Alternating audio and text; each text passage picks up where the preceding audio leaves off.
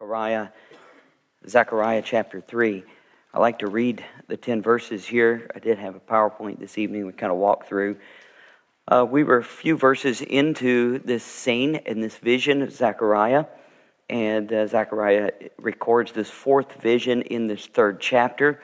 And the scripture says, And he showed me Joshua the high priest standing before the angel of the Lord and Satan standing at his right hand to resist him. And the Lord said unto Satan, The Lord rebuke thee, O Satan, even the Lord that hath chosen Jerusalem rebuke thee. Is not this a brand plucked out of the fire? Now Joshua was clothed with filthy garments and stood before the angel. And he answered and spake unto those that stood before him, saying, Take away the filthy garments from him. And unto him he said, Behold, I have caused thine iniquity to pass from thee, and I will clothe thee with change of raiment. And I said, Let them set a fair mitre upon his head. So they set a fair mitre upon his head and clothed him with garments. And the angel of the Lord stood by, and the angel of the Lord protested unto Joshua, saying, Thus saith the Lord of hosts, If thou wilt walk in my ways, and if thou wilt keep my charge, then thou shalt also judge my house, and shalt also keep my courts. And I will give thee places to walk among these that stand by. Hear now, O Joshua, the high priest, thou and thy fellows that sit before thee, for they are men wondered at for behold, I will bring forth my servant, the branch. For behold, the stone that I have laid before Joshua, upon one stone shall be seven eyes. Behold, I will engrave the graving thereon, or thereof, saith the Lord of hosts, and I will remove the iniquity of that land in one day. And in that day, saith the Lord of hosts, shall you call every man his neighbor under the vine and under the fig tree. So that concludes the, the fourth vision that Zechariah sees on this night. Remember, he goes from one vision to the next, all seen in the same night. And these visions are giving him a picture of what is going to happen, what God is going to do with the future of Israel, and what God is going to do with the city of Jerusalem, and how he's going to use them. And uh, he uses some present figures within these visions, but they are going to picture. In fact, he says here in, um, in verse, uh, verse 8, if you see right in the middle, and thy fellows that sit before thee, for they are men wondered at. If you have another translation, the word wondered at here would be a sign or a symbol. In other words, these are men are a symbol or a sign of, of something that is going to happen in the future. So these visions are, are foretelling for Joshua and, and uh, uh, Zerubbabel and all of those who are living in the present. They're giving them a vision of what is going to happen, what's going to take place. And they build upon another. These visions build one upon another. And the main issue with this vision is that God has chosen Israel. God has chosen his people, and he has not forgotten them and he still is is got a plan and a purpose for them in the future. Now it's interesting that what's going on right now on the news and what's going on in israel today the fact that they would be facing a war and there's so much hatred towards israel even all over the world the anti-semitism that is happening the articles that i'm reading. Just is um, just blows my mind that in a culture that wants to be political politically correct and make sure everyone is um, is, is equally treated and, and calling racism and all of this other stuff. And then we see um, that uh, now, now people are supposed to, quote unquote, hide their um, Jewishness. All right? They're actually being told in some areas to, to not reveal that they are, uh, you know, a Jew because it's dangerous for them. And then the, the what's going on in New York and, and even in Germany and all over because of the, the hatred of the Jews right now in Israel that is, um, that is heightened. These are God's chosen people. And in the book of Zechariah, more than any other Old Testament book, uh, the book of Zechariah reiterates over and over and over again that God is not finished with his people. They are his chosen people. How do they fit? How do they fit in the plan of God? And that is kind of what uh, Zechariah and the people of Israel are asking as well. God, you we come back from Babylon. We're rebuilding the, the temple and uh, this little puny city of Jerusalem. We don't even have walls to protect us right now. And uh, Nehemiah has not returned yet to rebuild the walls. And they're looking around and saying, Lord, this, this small remnant, how in the world are you ever going to fulfill your prophecies with this group of people? And uh, Zechariah is saying, You be obedient to God, you follow God, and He's giving us a future that we know that we can rely upon. There is a king that is coming. He will rebuild this city. We will enjoy the promises of the Old Testament prophets and of Abraham and of David. And so in Zechariah, one vision after another, God is given to Zechariah to encourage the people to have hope in the promises of God. God has not forgotten His people. And I believe this is a message that we can see today that is still relevant, relevant today. God has not forgotten his people. And no picture uh, shows that any more than what God is going to do with Israel and how he's going to rescue them and save them from their sin. And I believe this is still the future. And so, this vision of what he's seeing here by Joshua standing before, and this is what is seen in this fourth vision Joshua is standing as the high priest before the Lord, and he's clothed in filthy garments. He, he literally has garments filled with dung. I told you this a couple weeks ago. A, a terrible picture. And he's performing, he's in the process of performing his priestly duties with this stuff on him worshiping God with his hands and clothes dirty. And remember, the high priest pictures and represents the whole people. And not only does this uh, see what is going on in the present by how God feels about Israel at the moment, but also for the future from Zechariah's standpoint, way into the future, which would be even today, that Israel stands in its sin and blindness because it rejected the Savior, put him on the cross. They stand in their sin. And before God can fulfill the promises of, of rebuilding Jerusalem and, and bringing the Messiah and, and, and allowing them to have peace in the land, and remember, one of the previous visions showed that, that Israel will be a city, that it will be bursting at its seams. There'll be no need for a wall because there's no enemies. In, in fact, the nations of the world are going to actually come to Jerusalem and worship the Messiah right alongside the Israelites. This is a, a time in the future that's going to take place. What we would see is the millennial kingdom when Jesus Christ will rule and reign on the earth, recorded for us in Revelation chapter 20. The problem is, God does not bring his blessing until he first cleanses from sin. An atonement for sin must be made. His people must repent and turn to Him. And so here's the picture of what God is going to do by bringing salvation to the nation of Israel.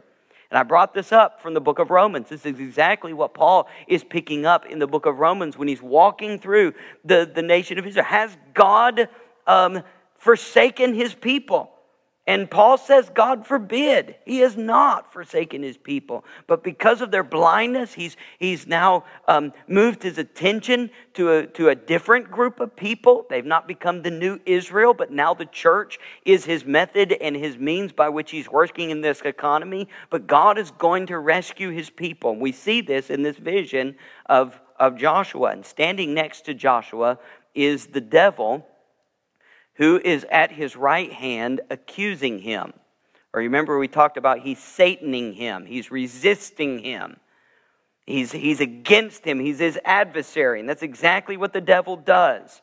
In fact, I had a quote that I underlined, and I, I, I like to just say again from Warren Wiersbe When Satan talks to us about God, he always lies. When Satan talks to us about God, he lies. That's what he did to Eve. And that's what he's been doing all along. He takes uh, who God is and he twists it and turns it and, and he lies about God to us. And, and then we begin to doubt maybe God's word is not true. Maybe God is not true. But when he talks to God about us, he tells the truth. He tells the truth. He doesn't have to make anything up because we are filthy. We are broken. Our heart is, uh, is um, filled with sin. We are crooked. We are broken. All the devil has to do is just basically tell God what's going on in our mind on a daily basis and how we, what, what makes us tick and what we want to do. That's exactly what's going on in Romans chapter 7 when the Apostle Paul says, The things that I want to do, I don't do. The things that I don't want to do, I end up doing. Do you think the devil knows all about that?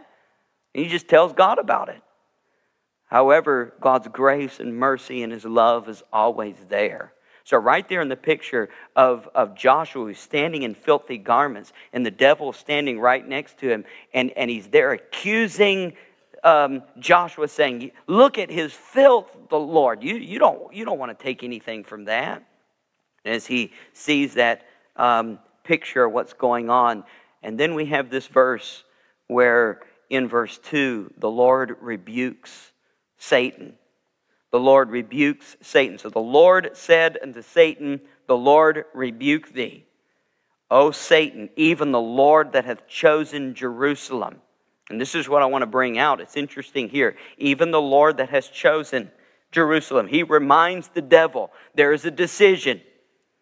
I can throw away Israel and I can start over again with a new people. But God has brought back his people to the land, has rescued them after 70 years of captivity, and now God is, is saying, Satan, I've got promises to continue to fulfill. I've not forgotten my people. And so he's going to continue. He brings them back, and God goes out of his way and shows grace and mercy to his people again. Now, that doesn't end there. I mean, if you know history, that continues on. The nation of Israel continues on until you come to the time of Jesus Christ, and he comes over the Mount of Olives and he looks over Jerusalem and he weeps. And he cries out and he says, Oh, Jerusalem, oh, Jerusalem, how long would I have gathered you like chickens uh, under the wings of a hen? But you would not. And they rejected. And so they went dispersed back into the Gentile nations for over 2,000 years, till 1947, when they established their own nation again. No nation had ever been basically driven from their land, conquered, dispersed in over 2,000 years, and then to gather back together, reinstate as themselves a nation again, still ethnically diverse, still ethnically um, unique as Hebrews, with their own religion dispersed like that, going all the way back into the Old Testament at the time of the Egyptians. And here they are, these Jewish people. And God is showing that all throughout history, He's not forgotten His people. He still has a future, He still has a plan. They're dressed in dirty garments, and the devil is still mad and would love to destroy them, but God is not finished. If God is finished with the Jew, then why has God's grace and mercy continued to be upon them, even in their blindness and, and, and rejection of the Messiah? It just shows that God still has a place, still has a tender spot. He still has promises. They are the apple of his eye. And just as we said in the previous chapter, when you mess with his people, you're messing with God, and God will take note of that. And so, what's going to happen here is, is um, God is telling Zechariah he has chosen Jerusalem. And they are a brand plucked from the fire, just like a piece of, st- of wood that is hanging over to be destroyed. God has reached down in His mercy and His grace, and He's pulled them out. You say, Well, Pastor, when did this happen? Did it happen in the time of Zechariah? I don't believe it did. Did it happen in the time of Jesus' day? No, I don't believe it did. I believe the sacrifice and the payment for that was made. But that's why Paul said in the book of Romans that one day all Israel will be saved. One day it will take place. One day Israel will be plucked out of the fire and will be rescued and saved. And I believe that's what's going to happen during the tribulation period, the time of Jacob's trouble. Daniel talks about that time where his people will be, um, will be put in a pressure point like a fiery furnace. and then he will providentially and miraculously step in and rescue and save his people the nation of Israel. And that is what is happening. Interesting in verse 4, if you'll look down in verse 4, and he answered and spake unto those that stood before him, saying, So those who stood before him, uh, from what I've read in the commentaries, it kind of indicates that these would be the angels that were standing around. Obviously, uh, Joshua is standing before the throne of God. God's throne is there. Uh, the devil is there as well. We've got um, Zechariah who is seeing this. We have an interpretive angel that is standing next to Zechariah as he's seeing this vision. And now all of a sudden, God begins to give orders to those who are standing around Joshua. These seem to be angelic beings. And, and he says there, he says, Take away the filthy garments from him and unto him he said, Behold, I have caused thy iniquity to pass from thee. I will clothe thee with a change of raiment. So, what the orders that's given by the angel of the Lord is to remove the filthy garments from Joshua and then to replace onto him garments that are, that are new, a, a new raiment. So, he's changing his clothes here. You're going through the wash machine, right? washing the old pair putting on a new pair. For I have caused thine iniquity, notice he says, I have caused thine iniquity to pass from thee. Now, I think that's an interesting phrase here, to pass from thee. It's a Hebrew verb, evar. Evar is an interesting word. It is specifically tied and connected to the Jewish people like no other word. It appears for the first time as a as a, um, as a noun, as a proper name, in Genesis chapter 11 and verse 14. Ivar. Ivar is one of the sons of Abel and Enoch, who eventually comes down to um, Noah and then eventually arrives to um, Abraham at the end of uh, Genesis chapter 11 and verse 14. Ebar, E B A R, is the name. It's the first time this word is used um, in the Bible. The second time it is used is in Genesis 14 and verse 13. It's again used as a, as a um, proper noun or a proper name. Turn over to Genesis chapter 14. You say, well, Pastor, why did you, why did you stop on that little word? The little word that I stopped on was to pass over. Genesis chapter 14, in verse 13. This is the second time this word is used in the Bible. 14 and verse 13. And there came one that had escaped and told Abram the Ibarim, the Hebrew the Hebrew. This word Hebrew means one who has passed over, one who has sojourned. So Abraham got the connection by Genesis chapter 14 as a man that's not from around here, but he has sojourned. He has passed over and into. Where did he pass over from? Well, in chapter 12, two chapters before, he had came from the Ur of the Chaldees. God came to him and told him, Abram, I want you to leave your father at Haran, and I want you to go into a land that I promised you, and I will give you a promise. And, and while you were there, I will make you a name, and I will bless you, and bless them that bless you, and curse them that curse you, and I'm going to make you a seed. So Abram gathers all of his people and his wife up and his, his little nephew Lot, and they gather together and they head out, chapter 13 and chapter 14. By chapter 14, when he enters into the land of Canaan, which doesn't belong to him, he shows up and they call him the Hebrew. The Hebrew. Now, this term in the verb form also shows up all throughout as Abraham will pass over, will pass over until eventually you come to Exodus chapter 12. The Jewish people have all been taken into uh, Egypt and they are there into Egypt, and uh, you know the story after Joseph and the 400 years of captivity, and Moses has now come back, and you have nine plagues, and the tenth plague that shows up and God gave strict orders for the Jewish people.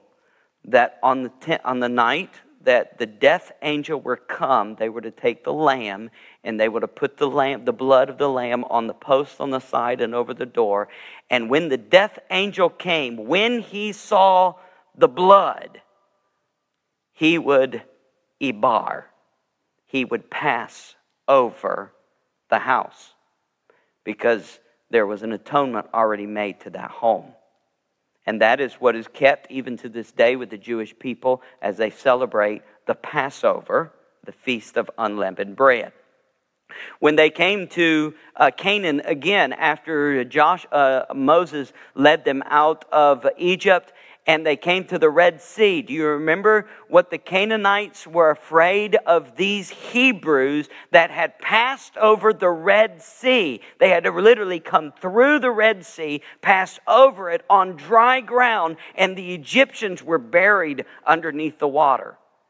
And then the very first city that they came to was Jericho. You remember in Joshua chapter 1? And what did the people at Jericho were afraid of the Jewish people because of what they heard happened at the Red Sea. And the very first miracle that happens when Joshua takes the Jewish people from one side of the Jordan River passed over to the other side of the Jordan River, he, God parted the river and they walked through on dry ground.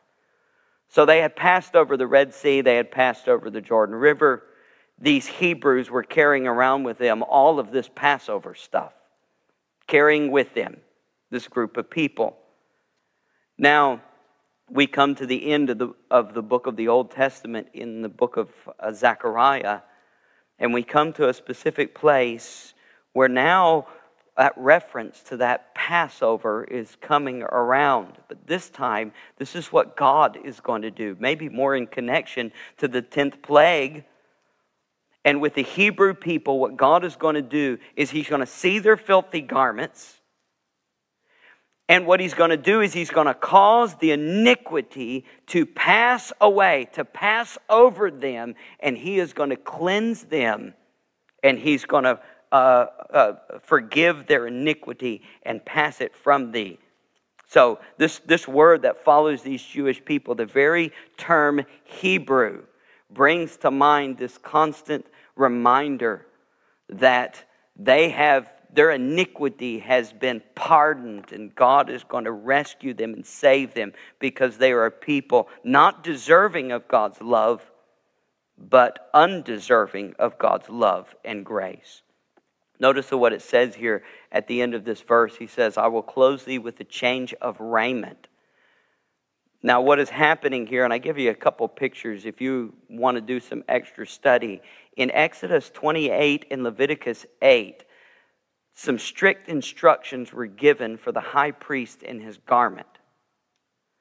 And so, what kind of garment is going to be uh, addressed and talked about in Exodus 28, and I read it earlier today as well, again, just to remind myself. There's a lot of details about it. I just gave you a picture, a little bit what Exodus 28 is showing the garb. Only the high priest wore this. So there was a hat. Um, it was kind of a, it looked like a chef hat, if you want to say it that way. It was kind of poofed. It had a, a golden plate on the front of it. At the end of Exodus 28, it said, Upon that golden plate, I want you to engrave a name. And he said, and the engraving of the name that is recorded in verse 36 of chapter 28 is holiness to the Lord, or holy to the Lord. This is, this is set apart, this person. Then there's, um, there's the shoulder places that are uh, in, indicated. There's the ephod, and then there's a girdle that goes around the waist. And then there's a breastplate. And in the breastplate, there are 12 stones that are listed, and each one of those 12 stones within them is engraven the name of the tribe of Israel. He is to have a blue robe. Blue comes up in chapter 28 on a regular basis. Blue. Gold is another color that is to be used, not just color, but also a, metal that is to be used over this um, this material. Purple is also a color that is used. White inner robe. There's a white undergarment that is wear, worn from the, from the shoulder all the way down to the feet. Then there are bells and pomegranates that are, that are to be placed at the bottom of the hems of this robe that is to be worn. And this is the stately garment. This is the, the nicest piece of, of um, material and outfit that anyone in Israel is to wear, even over the king. The high priest is to wear this garment. So, the type of garment that is going to be mentioned. This is the type of garment that is mentioned at the end of chapter 4. He says, I will clothe thee with the change of raiment. The, the word that is used means a festival robe, a rich garment.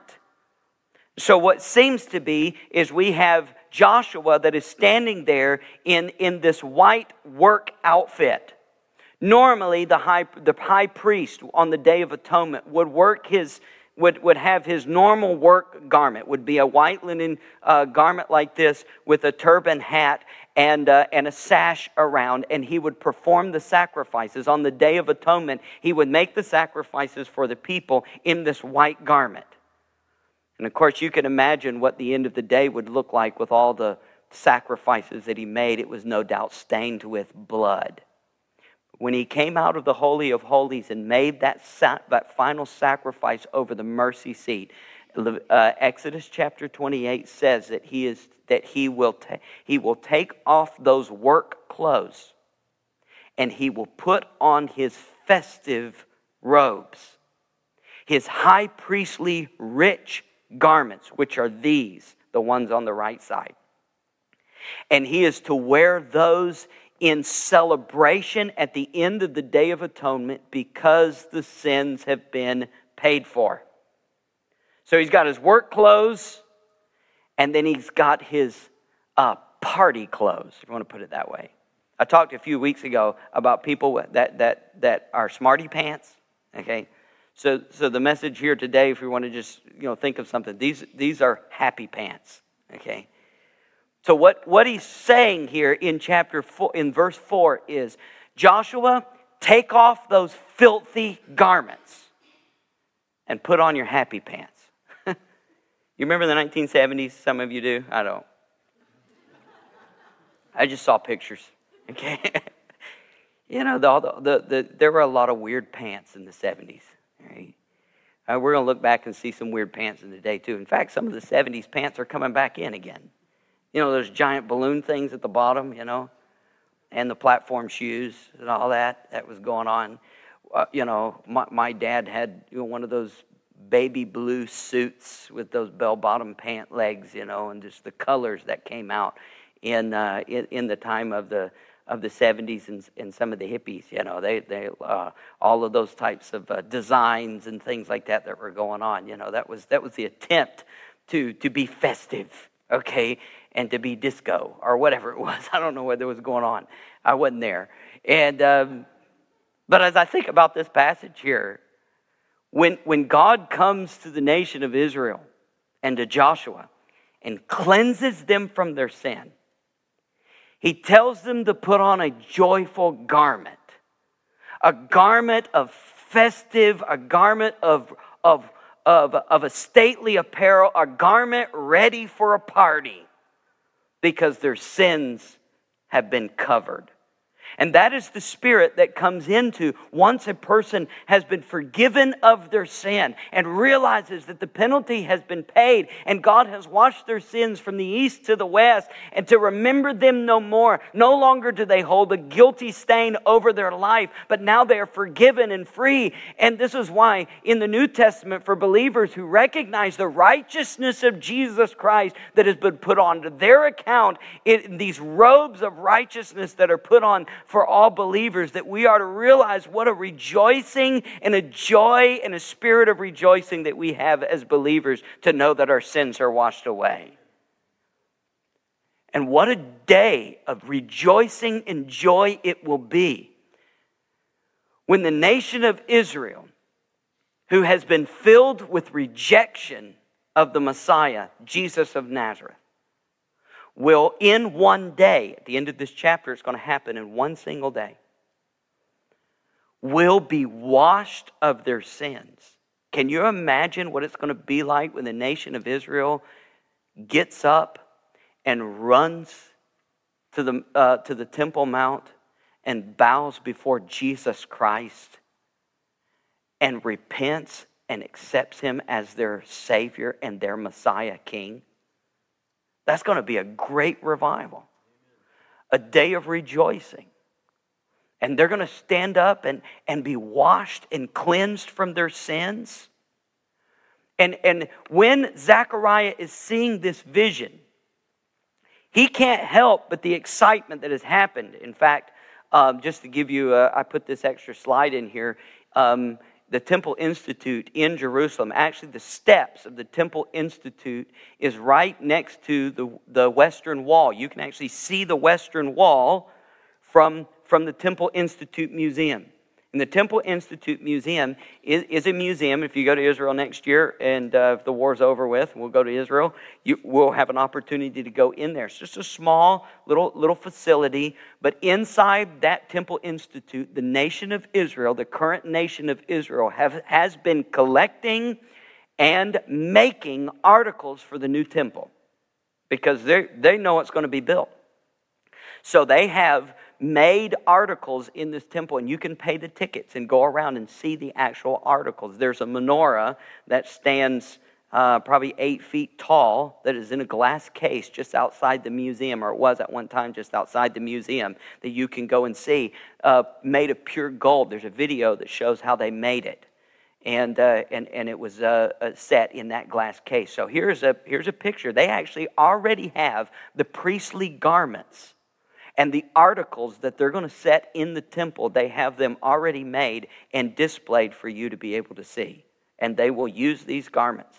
There's even some talk and some articles about some red heifers and some of those types of things that they already know uh, a, a, little bit about and what's going on. And you can, you can read some more of that, and you can read it in this museum as well.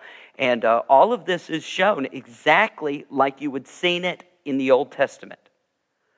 Now, I say all of this because it's coming to the point where when, when Zechariah hears that, that the, the nation of Israel is going to be forgiven of their sins and washed clean, and Joshua, as the high priest, is going to be cleansed and, and allowed to, to have new raiment and new garments. Look what he says in verse 5. He said, And I said, this is Zechariah speaks up now, right before God. Here's the angel of the Lord and Joshua and the devil, and he see him this vision, and he just like, he's just so excited, he interrupts the vision.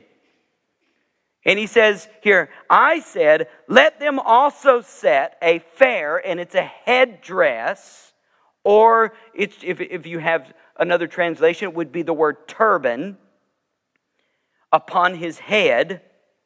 So they set a headdress, a high priestly hat, upon his head and clothed him with these garments. Now, interesting, as I was doing a little bit of study, this headdress is mentioned in Exodus 28 and Exodus chapter 8. The Hebrew word here is a turban. It was a piece of cloth that was wrapped around that looked kind of like a chef's hat, a little plume hat that would be like a beret that just kind of fits off to the side and it had a golden plate on the front, and he would wear it specifically on the Day of Atonement. Um, now, I found an article this week of Israel's military helmet, the Mitz Nefet. It started in about 1996 or so that the uh, Israeli military had been using these hats the mitznefet is actually the root word that would go back to a similar word that is found in Zechariah chapter 3. They call it the chef's hat. It is a military hat that is not a normal helmet. There's a helmet underneath, but it has more of a drape that looks down. They actually uh, call it like a clown hat. And Israel is, is one of the ones that the military uses this hat um, it, it has a design more of looking like it could be used and, and pulled around and made uh, more like a rock. It gives them more, um, more protection from snipers, be able to protect them uh, from the surrounding area. And uh, there's a whole video in YouTube uh, that shows unique about the Israeli army that has these hats that goes all the way specifically back. The mitznefet goes back to the actual hat or the word that is used to the high priestly hat, and it has a similar look and feature, and they, um, they, they use that. And that was just an interesting kind of fact that would come around that even the nation of Israel today is still finding connections into the Old Testament with a lot of things that they do and even how they look. But the picture here of Zechariah as he sees these garments being cleansed. And notice at the end of verse 5 and the angel of the Lord stood by. Now that's interesting that Zechariah would add that detail again. I mean, why? Why add that detail? Because I believe he's pointing out to us and to those around in the vision as well to saying, Zechariah, don't forget the angel of the Lord has done this. And he's standing right there. You got the devil, he's standing over there. You got Joshua that's standing over there. You got the angels that are putting this garment on. But the one who is in charge, the one who is standing right next to the nation of Israel, is the angel of the Lord. And then he says in verse 6, we'll move on very quickly here with the last minute or so that we have. The angel said, protested to Joshua, and he gives him a commandment. He says, you, If you will walk, if you will keep then thou shalt judge. He gives the promises in verse 8, 8 and 9. Hear, O Joshua the high priest, thou and thy fellows that sit before thee, for they are men who are wondered at, or signs or symbols for. And then he says, Behold, and he introduces an, another character. And I don't think this is a new character. I think this is the angel of the Lord with three new titles. What are the three new titles? He says, I will bring forth my servant, the branch. For behold, the stone. So, the servant, the branch, the stone. Three new titles that are used here. I just want to mention the branch that is used as a terminology. In Jeremiah 23 and verse 5, Warren Wiersbe points this out. It's interesting. Four times in the Old Testament, the branch, the term branch, is used in connection to the Messiah. The first time, or the, one of the times, is Jeremiah 23, verse 5. He's called the branch of David who will be king and who will reign. The Gospel of Matthew presents Jesus as the son of David who will be king and reign. This passage in Zechariah 3 and verse 8 says that the branch will be my servant. The Gospel of Mark presents Jesus as the suffering servant. In Zechariah chapter 6, in one of the other visions, verse 12 and 13, the word the branch title is used again and we don't have time to look at it. We'll look at it at a different time. But it says in that verse behold the man whose name is the branch. The gospel of luke presents the messiah as the man.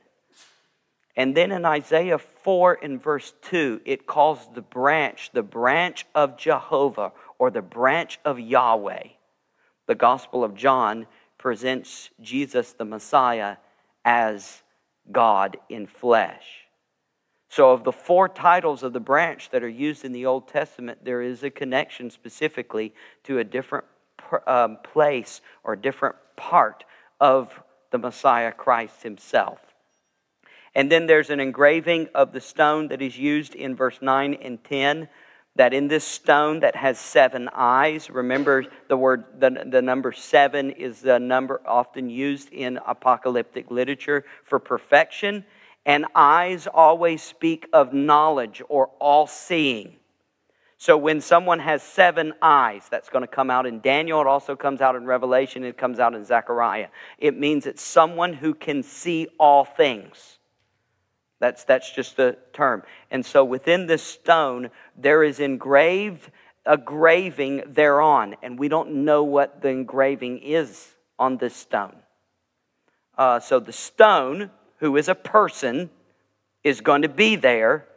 And on him is going to be engraven a name, and we don't know what the name is. Now, just as a reference, this picture shows up again in another apocalyptic literature in Revelation chapter 19. Can I just draw your attention to this as we close? In Revelation 19, Jesus will return on a white horse. And John says this I saw heaven open, and behold, a white horse, and he that sat upon him was called faithful and true. and righteousness he doth judge and make war. And his eyes were as a flame of fire, and on his head were many crowns. And he had a name written, engraven on him, that no man knew but himself. And he was clothed with a vesture dipped in blood, and his name is called the Word of God.